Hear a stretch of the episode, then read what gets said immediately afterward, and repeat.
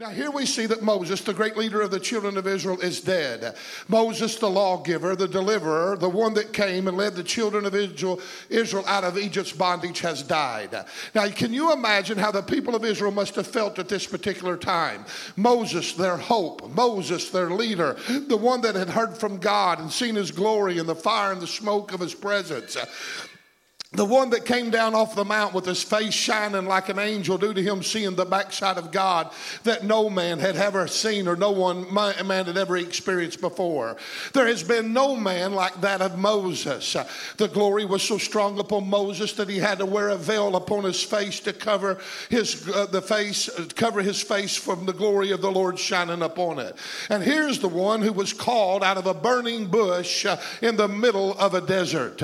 The one that wrought special miracles with a rod, the one that turned water into blood, the one that smote a rock and water came out of it, the one whose rod became a snake, the one that stretched forth his rod and he split a Red Sea, the one that called down 10 plagues upon Egypt, the one that lifted up a pole, of a brass, a, a, a pole with a serpent upon it, and yet it healed all the people that looked upon it, the one that defiled all of Egypt's gods and overcame Pharaoh and his army, which was the greatest military force on earth. There was no one like that of Moses, but where is Moses?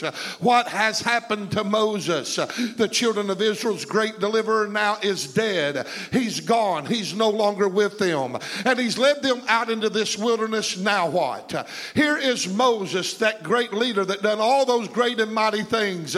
And they looked at him as their strength. They looked at him as their great leader and they put all their faith and stock in him. But the problem of it is he is dead. He has died. And now they're out here in this wilderness. Now where do we go? Now what do we do? Now where do we turn? Have you ever been in that place uh, when your when your life has been shaken, when something good has been taken away from you, or something that you put stock in has crumbled? Uh, maybe uh, you had a husband walk away, or maybe a wife has died, or whatever it may be, and all of a sudden your pillar, all of a sudden your strength, all all of a sudden uh, that thing which you gained strength from is gone. It's no longer there. I have faced that many times in my life, and I'm sure that you have as well. But the thing that God wants us to see and understand, though Moses is dead, yet the call to possess the land has not changed. Do you hear me?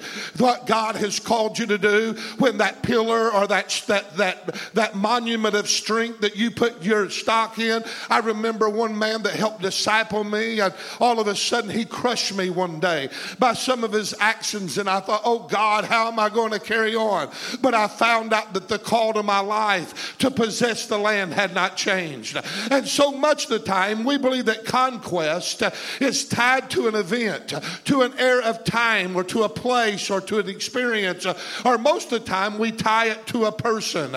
This is why that people always talk about victory in the past tense, in the good old days tying it to an era or a space of time. Do you remember back in the 40s when? Do you remember back in the 70s when? Well, I'm tired of talking about the past. What about right now? What's going on right here in this 21st? Well, it's doom and gloom and we're living. Yeah, but what's God up to? He's not slumbered. He's never went to sleep. He's never took a nap. He's never checked out. He's never quit looking upon his church. He's never quit caring. He's never quit love. So why are we always talking about conquest and victory as if it's something that's in the past and it's elusive for us today. I'm here to tell you there's just as much victory here today as there's ever been, and there will always be victory even for tomorrow because my God is the same yesterday, today, and forever, and He changes not. So quit talking about your past. Oh, yes, glean from it, learn from it, testify of it. But I want to tell you, your experiences of your past cannot even compare to the experiences of your future. Are you listening to me? God's got a big scope, a big plan and a scope for you. And it's time that we recognize it. I hear the voice of the Lord telling the palace of praise here this morning arise and conquer your land, conquer your promise. Go after with everything that's within you because it's yours. God's given it, God's spoken it, God's declared it, God's decreed it. Let's believe it, let's go after it. Can I have, can, can I have somebody here to shout amen? They all will so talk about it in a certain place. For example, ours is always, well, I remember back in Ninth and Cedar. Well, Ninth and Cedar is good, but it can't compare to the palace. Come on, somebody. Yeah, great things happen there. Great things are happening here. Why can't we see it? We always see things in the past, but we didn't even see them when they were happening there in our present. We didn't even see them then. And the only way we can talk about them is look back and reflect on them because we never seen it when it was happening. It's time to open your eyes. God is moving among us. Come on, somebody. Give him praise for moving among us. He's here right now doing marvelous things. There's victory in this house for you today. I don't know how much I'm going to get this preached today. I feel the unction of the Holy Ghost up here, and God's about to give victory to the palace of praise here today. But you know, Jacob, uh, his conquest was always tied to Bethel, and, and disciples were tied to the upper room. And Abraham, we could go on and on and on with all the different places uh, people uh, were tying their conquest to. We talk about conquest and victory in certain experiences. We talk about the camp meeting days, the open tabernacles, the tent meetings, the brush arbors, the older people do. Or, or we'll talk about the revival days. Remember the revival days when we'd have a week, maybe two week, maybe three week revivals and things. They were good. They were precious. Amen. God moved among them. I thank God for that. But I want to tell you, my conquest is not tied to one certain experience. The experience I had yesteryears that was good, there's greater ones awaiting for me in my present and my future. It's not over, honey. Can I have an amen? Most of the time, people always refer to conquest of victory only of all to a person. And we do the same identical thing a person that's been influential, a person that's been powerful to our lives, a person that we've gained strength from, a person that we've gained knowledge from, a person. Haven't you ever heard, I just don't know what I'd do without you? Have we ever not said those kinds of things? And thank God for those kind of people. God's placed them in our lives for a purpose. Can I have an amen?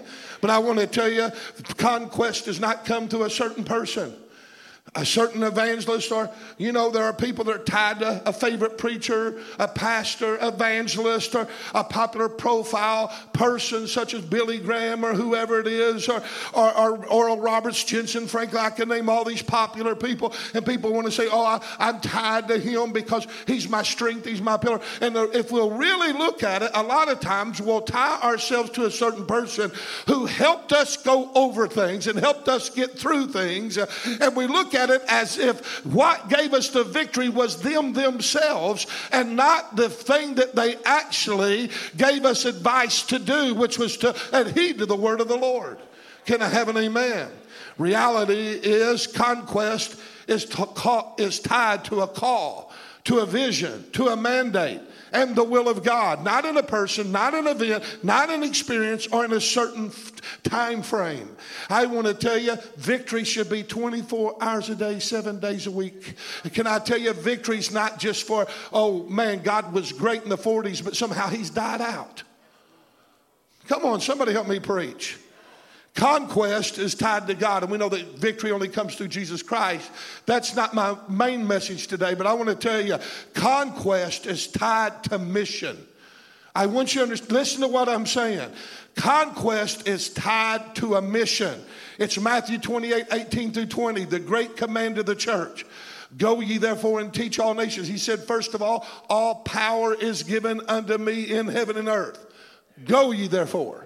That same power that I have, I'm given to you. You go, therefore, and to preach the gospel to every creature.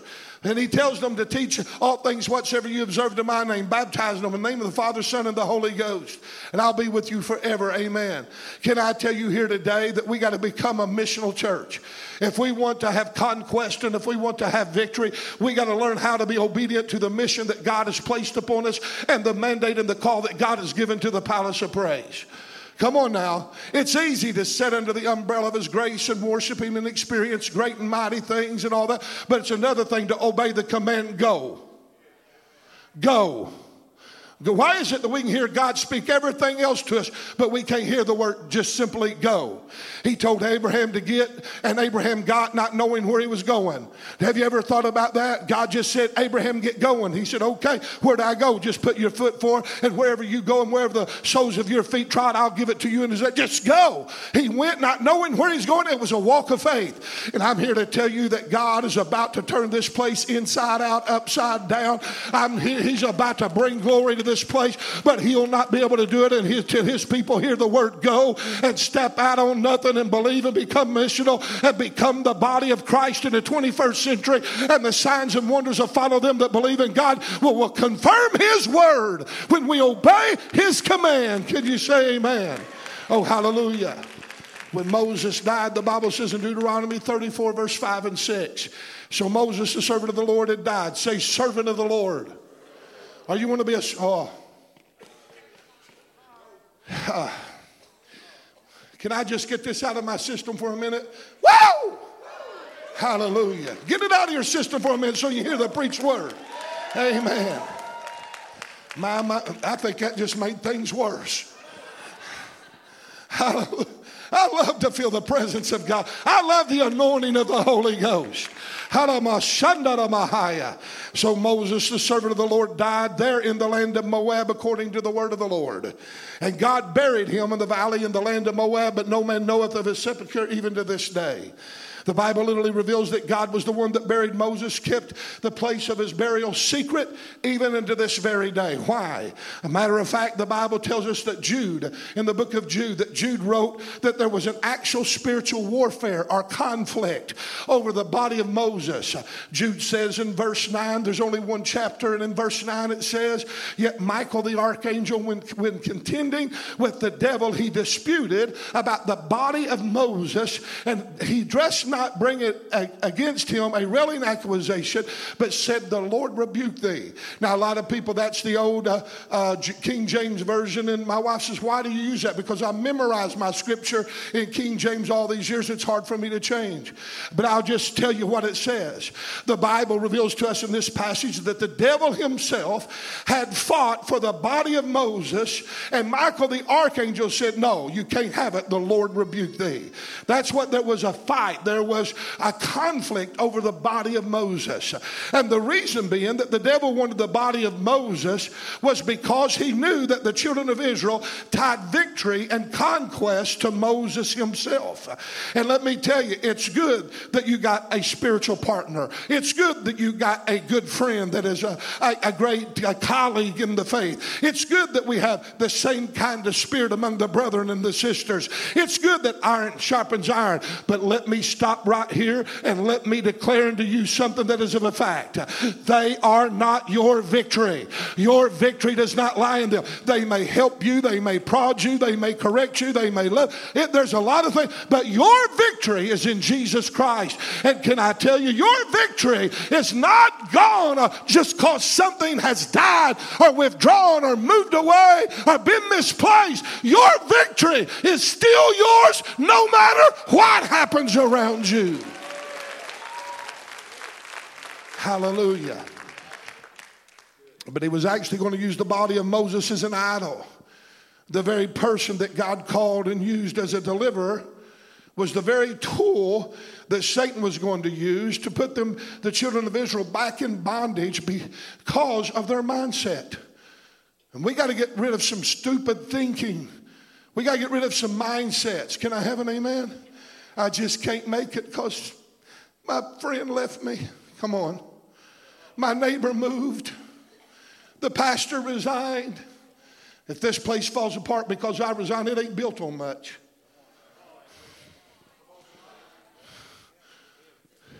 Oh, help me right here, Lord. But nevertheless, what began to happen is that God knew that he was going to take Moses' body and set it up and make an idol out of it, and it was going to bring the children of Israel right back into bondage. If we're not careful, we put our emphasis on the wrong thing and we end up falling short of fulfilling the vision. If we're not careful, we cannot accept anything new because we idolize too much the old and the past. We make idols out of our past experiences. They're good for us. They're there for a purpose, but be careful how you treat them. Be careful how you look to them. Be careful how much stock you put into one little experience of your life. Moses was a deliverer, but Joshua was the conqueror. Can I have an amen? And if we're not careful, we're going to understand that in order for them to really to go over, they had to let go of a Moses. Yes. Are you to respect your leaders? Yes.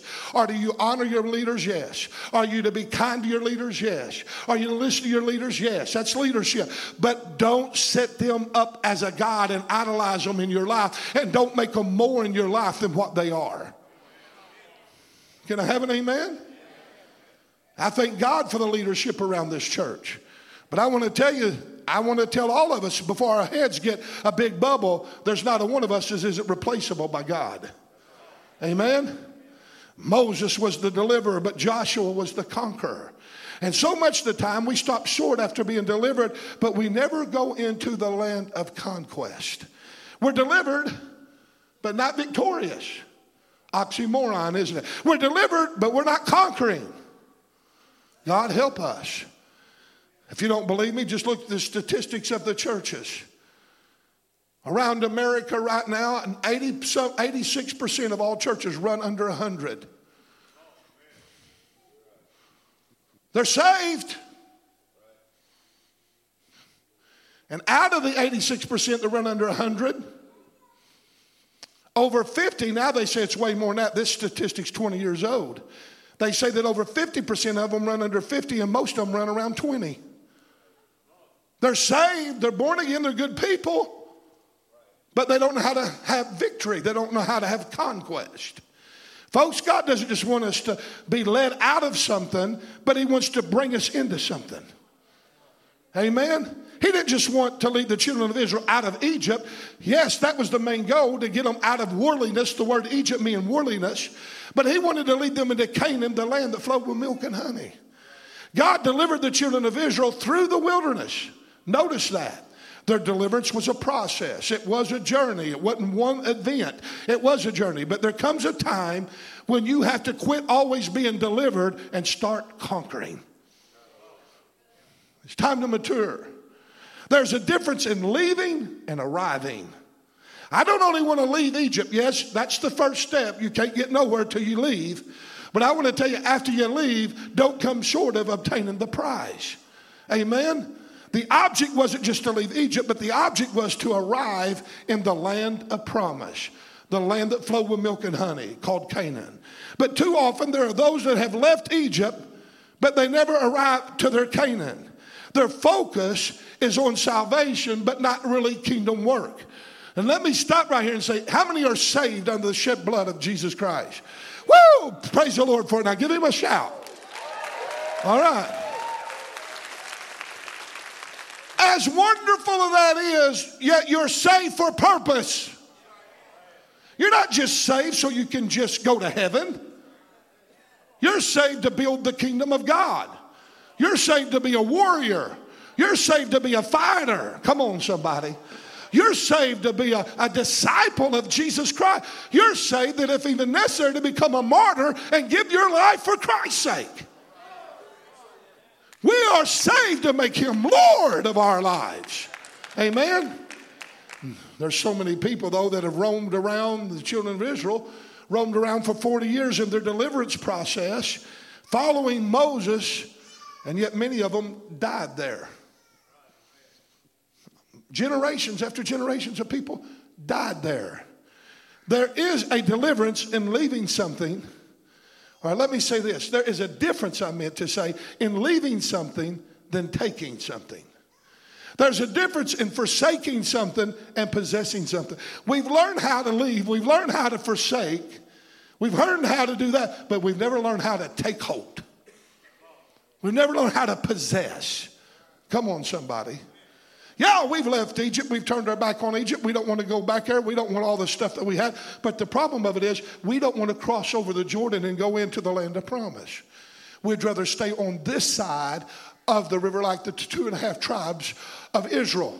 But yet, God said that's not good enough. If you're going to, if we're going to go, we're all going to go. And let me look at somebody and say the command is not three fourths of us go, all of us go.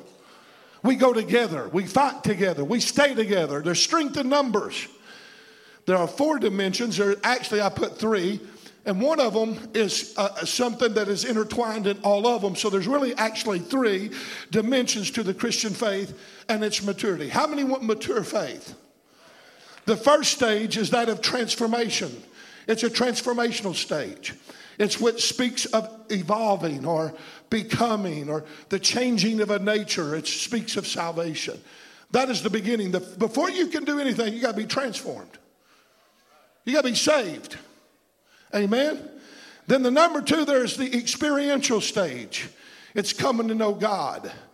It, it, it, is, it is having those encounters with God. You can't grow without them. They're there it's necessary. The things that they seen out of Moses was necessary. The things that they seen through the wilderness was necessary. They had to know that God was real in order to go into the Canaan because in Canaan there's giants. In your, in, in your promise, there are giants that's going to try to keep you from receiving. They didn't face giants in the wilderness. They faced giants in their conquest. And so much time, we got to understand that God is not elusive. God is not playing hide and seek with us. God is a God that you can find and experience. Can I have an amen? And your experiences are necessary. People always say, man, y'all put a lot of uh, stock in experiences. I said, you better know it. You've got to come to know who God is. It's one thing to know Him through a book where you read it and you become indoctrinated and you know it by Scripture. That's important. But I want to tell you, unless God confirms that word in the realness of an experience, all you are is indoctrinated and you really cannot really fully believe until you find that God is a God of His word and He confirms it. Amen. It's got to be backed up by experience. So there's that experiential stage where they went through the wilderness. They've seen all those miracles. I could go through them again, but I don't think I have to. But then, in order to receive the promise, here we find out that they had to literally face a change in their life.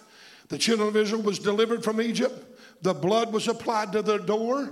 That speaks of their transformational age. How many knows you're redeemed by the blood of the Lamb? I don't have to preach that, do I? Without the shedding of blood, there's no remission of sin. The children of Israel was delivered by the way of the wilderness, which was under the direction of Moses. This speaks of their experiential stage where they experienced God. They've seen the wonders. They've seen the, the mighty acts. Quail would fly in and they'd eat what manna would fall out of the sky. Their shoes never wore out. Their clothes, man, there were all kinds of miracles. Come on, somebody. But in order to receive the promise, they had to embrace something new. They had to embrace a man by the name of Joshua they had to accept change. Deliverance may come by the way of Moses, but victory comes by the way of Joshua. Moses was a deliverer, but again, Joshua was a conqueror. What brought you deliverance is not necessarily the same thing that causes you to conquer. Amen? The thing that brought you out may not necessarily be the same thing that takes you over. We have to embrace the new leadership of the Holy Spirit. Now, listen to me, folks. The work of the Spirit that delivered you, that set you free, that brought you out, is the same work of the Spirit that will cause you to conquer.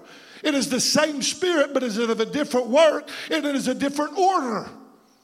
There is not always the same kind of appearance or feel with it. We got to understand that. I'm doing some pastoring here today. You can't take away from what Moses did. But you can't hang on to it forever because it'll keep you short of entering into your promise. It will bring you to the border, but it won't take you over. There's a difference in a breakout and a breakthrough. There's a difference in a coming out and a going over and going in. There's a difference in breaking loose and breaking out. There's a difference in deliverance and conquest. I thank God that I am delivered, but I'm ready to do some victory. Come on, somebody.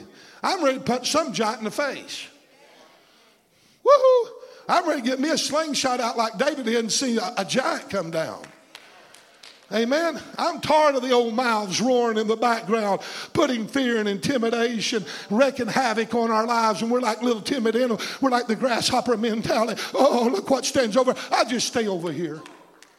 I don't want to go over there. I'm satisfied in the deliverance process. I'm saved and satisfied. I'm planted by the river of Jordan, and I'm going to sing this song I shall not be moved. Huh? God's saying, quit singing that song. It's time for you to arise and be of good courage and be not dismayed. It's time for you to pull up your faith by your bootstraps and declare who you are. And it's time you set your eyes upon the fruit of the land of Canaan. Don't settle for second, don't settle for something less. Don't settle for a second rate citizen. It's time for you to understand who you are. Go conquer your promise. Go get it, go get it, go get it. Can I have an amen? It's like somebody pulling up and saying, there's you, a new, there's you an old used wore out 1974 Ford pickup. Then somebody else pulling up and there's you a, a brand new Wildcat or, or a Hellcat uh, Mopar. Which one are you going to choose? We can choose right in the physical, physical, but we can't, we can't choose right in the spiritual. Open your eyes, saints. What you see right now is just the distractions. It's nothing more than the flies in the apothecary. It's nothing more that's keeping your attention off of what's really before you. A lot of people cannot go over because they don't even see what's there, they don't even see the opportunity. God help us. In deliverance, there's a fight to be set free, constant fight to be set free. Running from opposition, always having same problems and dilemmas. But in conquest, there's a fight to take possession. The experience of deliverance is different than the experience of victory. Thank God you have the experience of deliverance where you were let out. The things of your past is not going to be the same as the things of your future, folks. If you're delivered, God don't want you to keep having the same struggle from the things you were delivered from. Though you're delivered, He don't want you sitting in that all your life. Amen. He's bringing you out for a reason. But if you don't claim a hold of what's ahead of you, you know what you'll do? You'll become frustrated and unfulfilled, and you'll go back to where you come from. Egypt always wanted to go back. They forgot about what it was like to, to live in a land of nothing but garlic and onions. Come on, that's what they complained about. But yet, when they started really progressing and Moses began to put the pressure on, ah, we want to go back to Egypt. At least in Egypt, we had garlic and onion, and then God begins to perform a miracle. And He begins to provide a table for them in the wilderness. Come on, somebody. He shows them who He is. And the, we don't only need a, to leave Egypt, but we need to pursue our Canaan. We need to pursue our promises. Everybody's always talking about what God's going to do here, but I see very little pursuing. If you believe God's going to do something, then you're going to be activated by faith to go after it. Faith is an action word. It don't just sit around waiting for something to fall out of the sky. It's going to go after it with everything that's within it. There are people delivered, but they not conquered. There are people free, but they're not victorious. There are people being taken out of Egypt, but they're not taken over into Canaan. Notice what verse 1 says again. Now, after the death of Moses, the servant of the Lord, it came to pass that the Lord spake unto Joshua, the son of Nun, Moses' minister, saying, I ain't even gonna get out of the first verse yet. You can't despise your Moses because he's the one that got you out, he's the one that got to where you're at, and without him, you would never be able to even know that there is a Canaan. As a matter of fact, Moses may have been buried and may have not been able to lead the children of Israel over into Canaan because why? An act of disobedience, right? He was told to speak to a rock. Instead, he smote the rock a second time, and God said, Because what you've done, you'll not take the children of Israel over. But Moses very much made it to Canaan himself. How do I know? Moses will always be behind the scenes because he's the one, the experience that you had originated with. Salvation is your first experience. It's the most important. It's what got you rooted, it's what got you on your journey. On the Mount Transfiguration, when Jesus was transformed between Peter, James, and John, right before him, there appeared also who? Moses and Elijah. I don't have time to preach on this, but that represented law. Moses represented law, Elijah represented grace. Moses represented death, Elijah represented resurrection because he had never died. However, we see Moses in Canaan on the Mount Transfiguration. The problem was that Peter, James, and John wanted to build three altars there and worship. They wanted to make Elijah and Moses a part of their worship. Their focus got off. This is being done right in the presence of an experiential encounter with Jesus. He just literally transformed before them. And even in the experience of transformation, they started to do to Moses what the children of Israel would have done if, God would not have buried the body. They want to make an altar to him and worship him.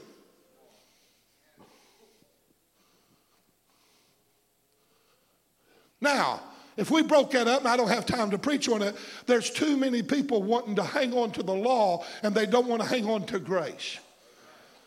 Amen? That, that's a message within itself.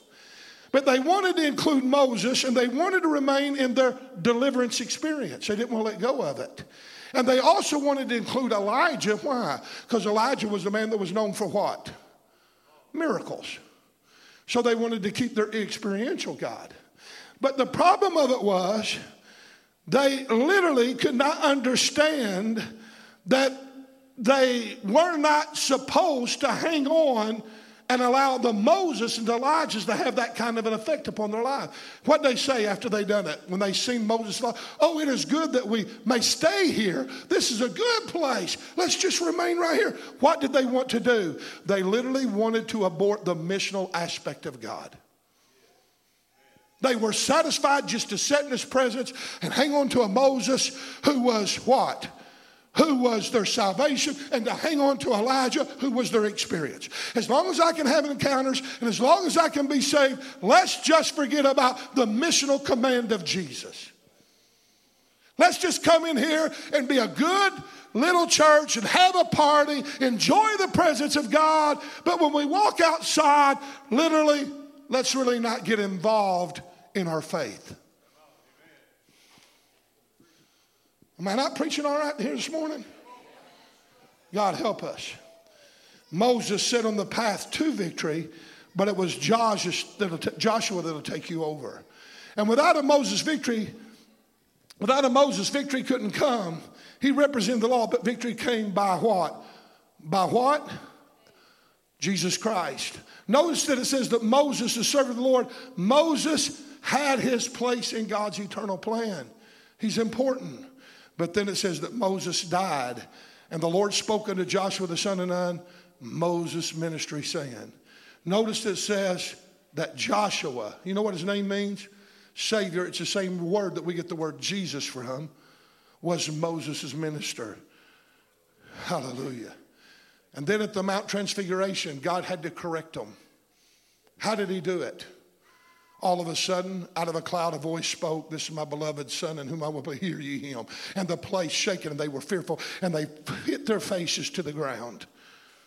And then when they rose up, they seen Jesus only, their perspective. And what did he say? That's my son. Hear ye him, listen to him, and obey him. Quit getting your focus on your past with Moses. Quit getting yourself all wrapped up in your experience through Elijah. And listen, see Jesus clearly, and listen to what he's got to say. If the church could get back to seeing Jesus more clearly, and not the singer who's, oh, it's Oh, they're singing, they're singing, they're leading worship. I don't think I'll show. Oh, he's preaching. I don't really want to go if he's preaching.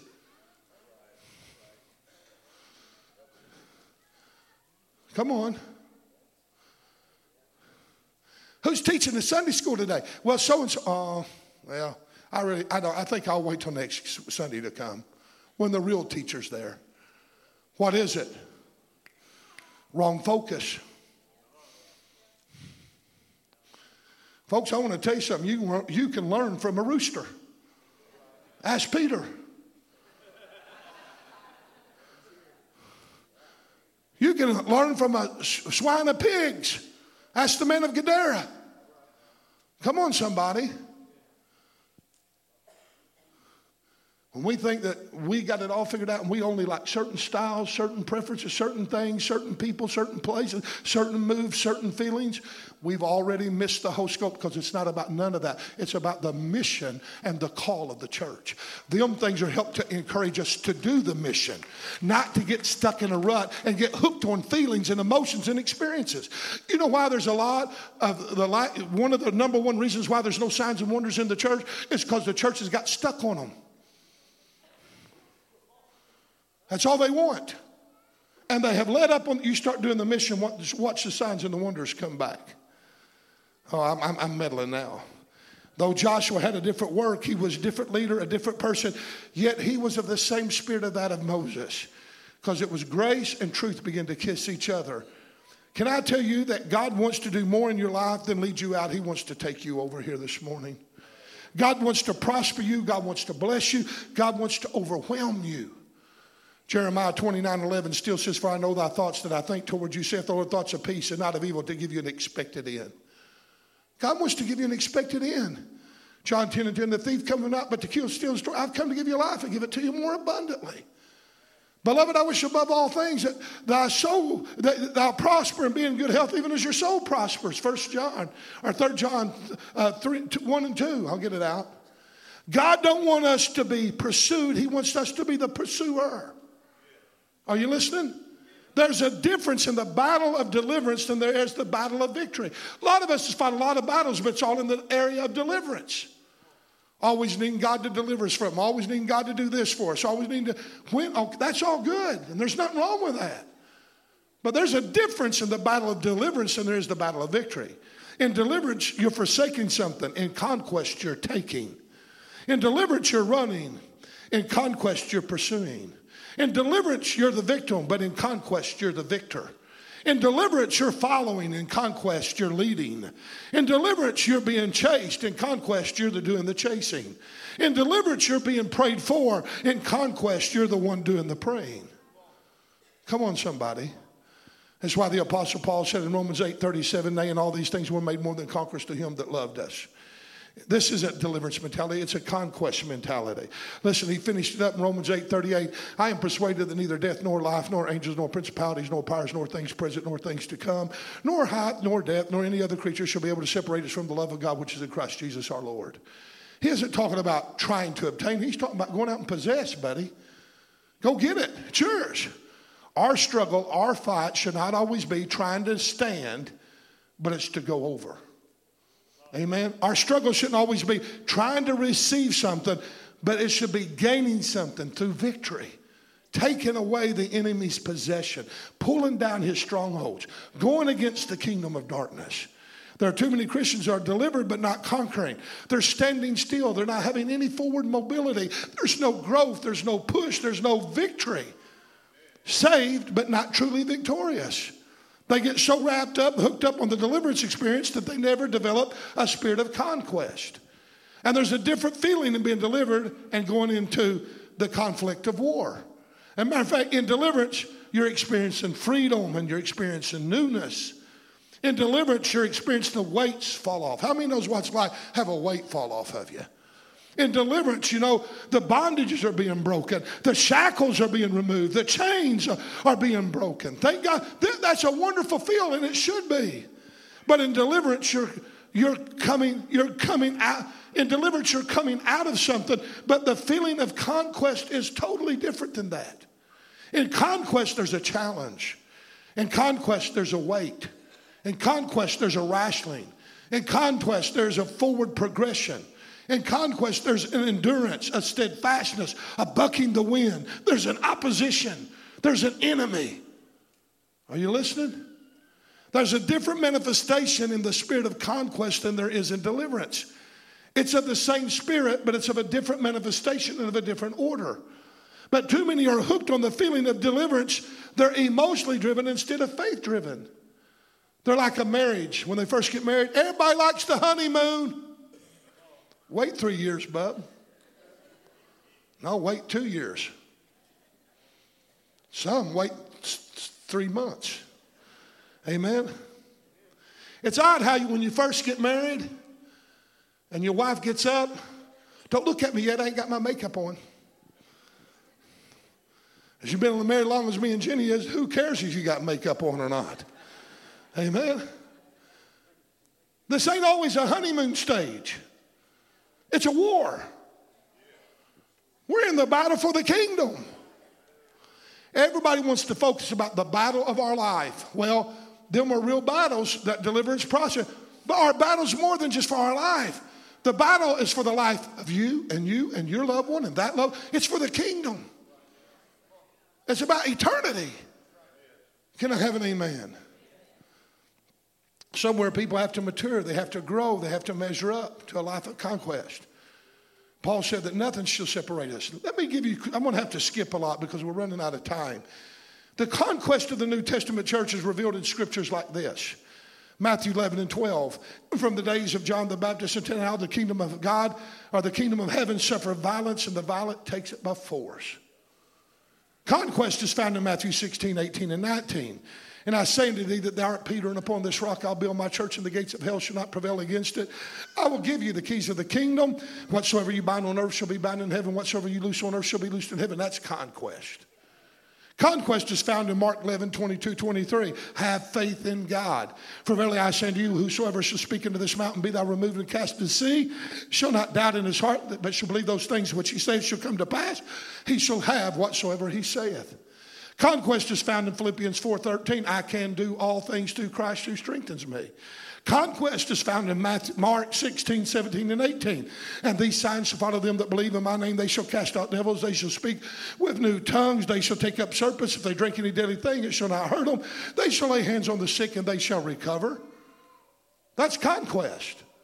Conquest is Hebrews 2 and 4. God also bearing them witness both with signs and wonders and divers miracles and gifts of the Holy Ghost according to his own will. Conquest is John 14, 12. Verily, verily, I say to you, he that believeth in me and the words that I do, the works that I do, he shall do also greater works than these shall he do, because I go to my Father. Conquest is found in Deuteronomy 28 13. And the Lord shall make thee the head and not the tail. Thou shalt be above only, and thou shalt not be beneath. If thou hearken unto the commandment of the Lord thy God, which I command thee this day to observe and to do them. You shall be the leader, he says, and not the borrower, the lender and not the borrower. In deliverance, you'll find yourself in the prayer line. But in conquest, you'll be the one laying the hands on the people. In deliverance, you're praying at an altar. In, in conquest, you're praying for some, praying someone through at an altar. In deliverance, you're observing God's commandments. In conquest, you're doing and obeying God's commandments. In deliverance, you're having hands laid on you, but in conquest, you're laying hands on other individuals. In deliverance, you're shouting because of the blessings that you're receiving, but in conquest, you're shouting and proclaiming blessings upon somebody else. In deliverance, you're being anointed. But in conquest, you are the anointed. Amen. We have to realize that we all have a high calling from the Lord to live victoriously.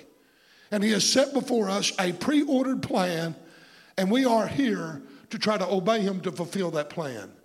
Victory isn't just for the church, it's not just for the preacher, it's not just for the deacons, it's for every one of us. We are a priesthood of believers. We're all priests in our own given right. God has promised that if we'll act in faith, trusting Him, He will bring the, His plan to fulfillment in all of our lives. This is the way to conquest. Let me just stop right here because I, I, I'm just getting so much I'm going to have to skip. But I want you to know it's inappropriate for us to be in the church for 20 years and not know how to have conquest living in our deliverance experience all the time. Never grew, always wanting the experiences. Now, I'm not discouraging you from seeking an experience, but what I am telling you, if you have any experiences here, they'll dry up in your life if you don't ever do anything with them and go out that door and let them teach you how to operate in the power of the Holy Spirit to bring those experiences to somebody else. Anything that God ever gives to us is for us to share. To whom much is given, much is required. And everything that God has ever done in my life down here, it'll drop and blow away if I heap it upon myself to lust, for lust reasons and not for the kingdom reasons. Amen? Matter of fact, some of us don't even have our prayers heard because we ask a myth because we want to ask it to consume our own lust. It's all about us. And everything God does to you, it's all about Him doing it to you so He can get it through you to somebody else. Amen. Let me hurry up. I hear the voice of God saying it's time for the church to go to the next level. It's time to become missional. In the deliverance process, God provided quail and manna. But you know what? When they got to the border and they crossed over, the quail and the manna stopped. Who don't like just free food falling out of the sky? I'm hungry today. I'm going to go out on the porch. Here comes a covey of quail. Come on in, guys. It's a wonder they didn't start plucking their feathers and cutting their own heads off and jumping in the frying pan. God made a way through the wilderness. He was always serving them, always giving to them, always giving them experiences. But now, guys, it's time for you to go over into Canaan. There won't be no more me giving to you. It's now that you give for me. What I have given, now give to others. Oh, the fruit's there, but you got to go out and work, and you got to labor, and you got to go after it. You got to possess. You got to get the you got to get the giants out of land in order to be able to take it, and then you got to pick it. Come on, somebody. We lack them them earlier stages of salvation. We get hooked on them, where God just blesses us, and it ain't about our performance because most of the time in the earlier stages we got all kinds of hangups. And God blesses beside who? How many's been blessed when you didn't deserve it? Oh, hallelujah. Amen. In the conquest process, you have to take on a different nature. You got to go after it. In deliverance process, God fights your battles. He done it for them. Moses stretched forth your rod, boom, sea splits. They walk over, and the most mightiest military force on planet Earth starts coming through, following to pursue them. And God shut the waters on them, and in one act destroyed the whole army. But when they get on the other side, all right, your first city start marching, boys. I'm gonna, I'm gonna, I, it'll be me that wins the battles, but there's a, things you've got to do. Amen. Over in the new land of Canaan, you got to draw a sword. On the new land of Canaan, you got to cut some giants' heads off. You got to fight. You got to oppose things. You got to stand up. You got to be people of faith. You got to be people of mission. No one is ever going to get the fulfillment of their destiny by sitting in a church waiting for it to fall out of the sky. It's not going to happen. It's a promise. He's emboldened you. He's given you the vision through the experience. He's given you the vision through the transformation. But there has to become a missional side of it. Jesus started out with 12. That 12 went to 70. And you know what it said about that 70? They went out and turned the world upside down. And they came back rejoicing. We laid hands on the sick and they recovered. We done wonders, we done miracles by the laying on of our own hands.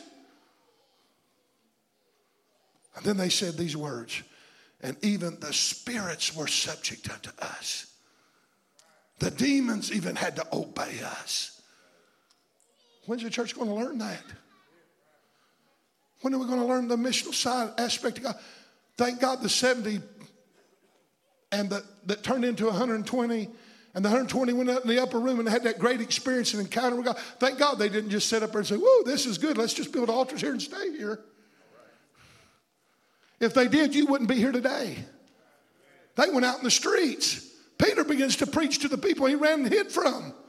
He's emboldened by the Holy Ghost, and as he preaches, 3,000 people are saved. When's the church going to take the mantle and say, All right, boy, I was blessed today. You, I can't wait to get out there in the mission field. I'm going to stir up some devils. Amen. I'm going to preach some sermons. I'm going to lay some hands on some folk. And you know, you say, Well, I, I, I'm not called to do that. Yes, you are. Every single one of us is called to do that. That's the missional aspect of the church. And when you start doing it, that's when God begins. We're sitting right here waiting for God to show up. Oh, there's going to be an end time move of God. There's going to be an outpouring of the Holy Ghost, and there is, but it's going to be upon the church that's missional, that's doing something with it, that's bold enough to share their faith. I was in Walmart. No, what Walmart? Where was that? I was in a big store. Where was that? Anyway, I was in the store. Somebody come up to me and say, "Oh, Pastor Miller, would you? I, they don't go to our church. Would you pray for me? I've been so sick. I sure would. Give me your hand." They went. I started praying right there. Don't ask me to pray if, if I'm in a store. I'm going to pray for you. I might forget. And the Lord touched them. Let's rise and be the church that's missional. Let's go after and storm the gates of hell. Let's quit being on the defense and start being on the offense. Let's be the church of Jesus Christ, empowered by the Holy Spirit. Oh, we'll make mistakes. We'll make, that's okay. The disciples did. Yes, there's going to be some mistakes made, but that's all right. God's with us. Now, listen to what the children of Israel said. They, some of them did not want to go over and said, Joshua, Moses, our leader, said, and they start telling Joshua all the things that Moses told them. I'm Going to throw it in Joshua's faith as if, what makes us think we are to obey you? Joshua stands up and say, "Let it be known in this day, God has said, even as God was with Moses, even so He will be with me. Men, be of good courage, rise up, go possess the land." And as God had promised uh, in Moses' time, that promise is still with us in our time. That wherever the soles of your feet tread, that is what I'll give you for an errand. Let's be of good courage and let's go over. Would you stand with me this morning?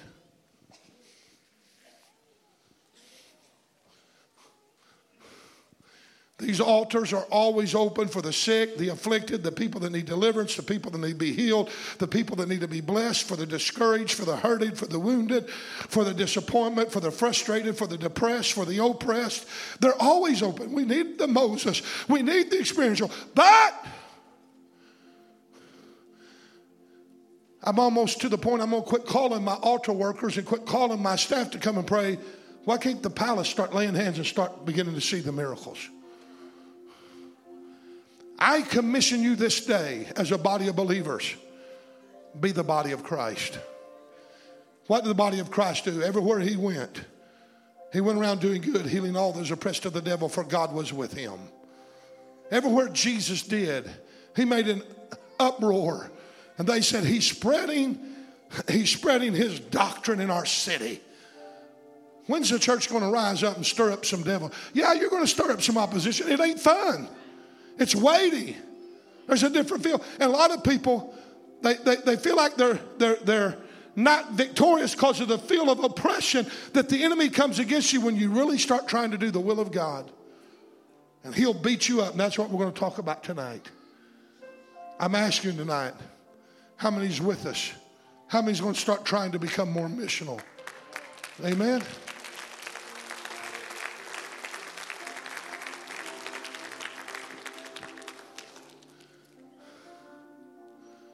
I want to see some people be bold in their faith.